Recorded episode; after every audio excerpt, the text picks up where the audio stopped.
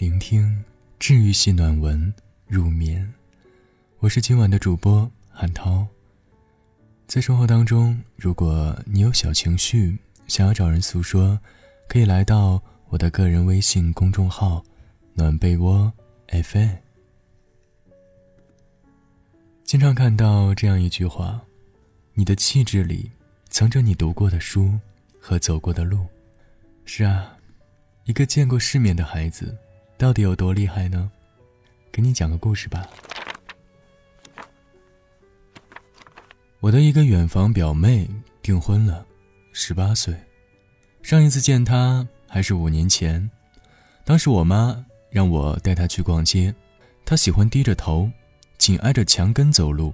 我挽着她，看着新奇好玩的店，就想拉她一起进去看，但是她每次都说：“你去逛吧，我就不进去了。”我在外面等你。几番拖拽，终于把他带进了一家饰品店。老板的热情招呼让他显得局促不安。看到这个情景，我也速战速决，结了账，不过多的逗留。后来的情况，你们也能想象。几次下来，也就没了逛街的兴致。回到家，我跟我妈说：“维维好害羞啊，幸亏她的上衣有个口袋，要不然……”他的手都不知道往哪儿放。我妈说：“这孩子怯生啊，他爸妈懒，都不怎么带他出去，就让他待在家里。小孩啊，还是要多见点世面好，就知道自己想要什么了。”我似懂非懂的点了点头。见世面这个词儿第一次蹦进了我的脑子里。但当时太年轻，根本不知道何为世面。就像李海鹏在他的书里描述了这么一段儿时的趣事一样，我姥爷问我：“你这辈子想干啥呀？”我说：“吃冰棍儿。”他就说：“不对，老爷们儿要闯天下，见世面。”从此，我下定决心，在这一生中一定要闯天下，见世面，吃冰棍儿。慢慢的。我们长大了，见的也多了，对世界万物的感受和判断，都在心里揉碎打翻，重新组合。有时候就在想，到底怎样才算是见过世面呢？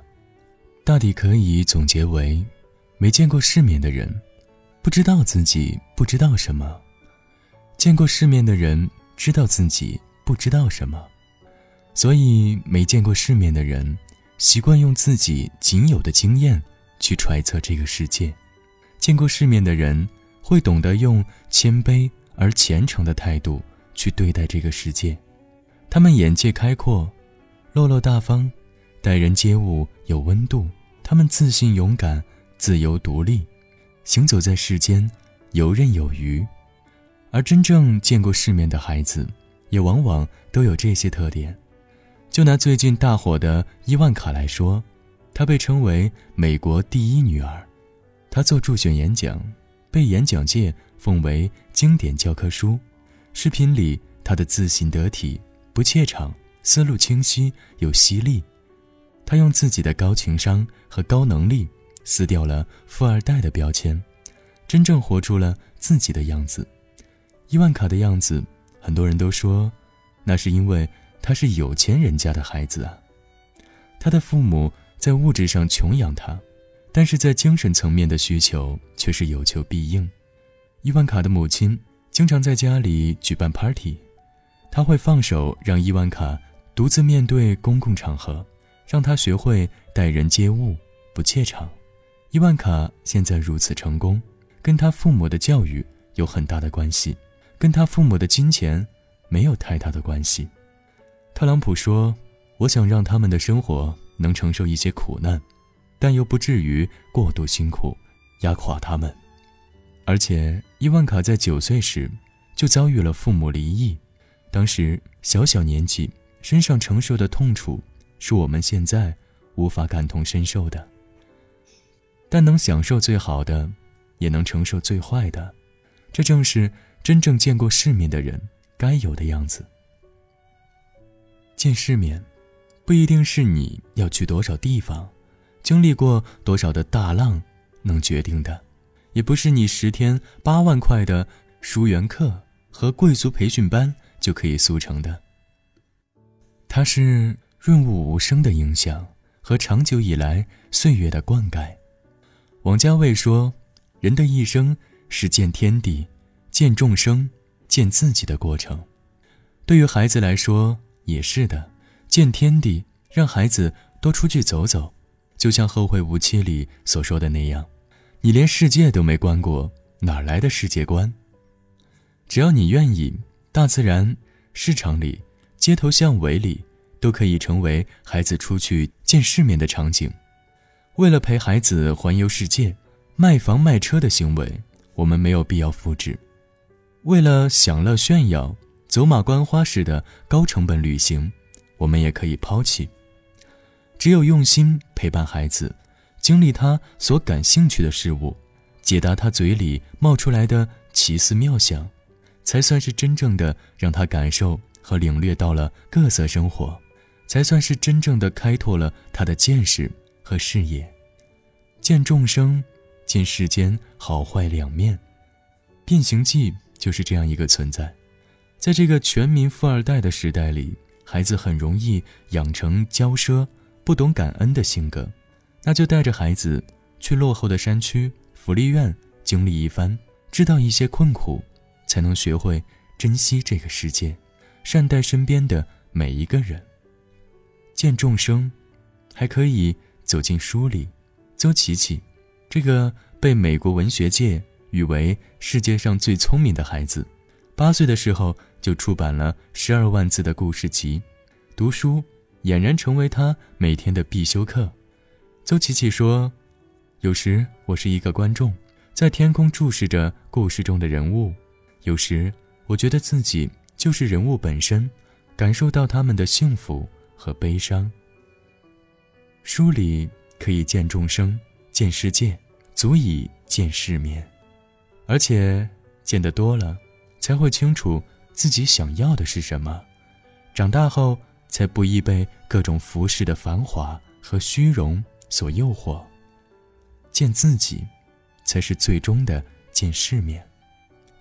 美亚说：“当你看过世界，见过众生，才发现你要见的世面，是你自己内心的勇敢和自信。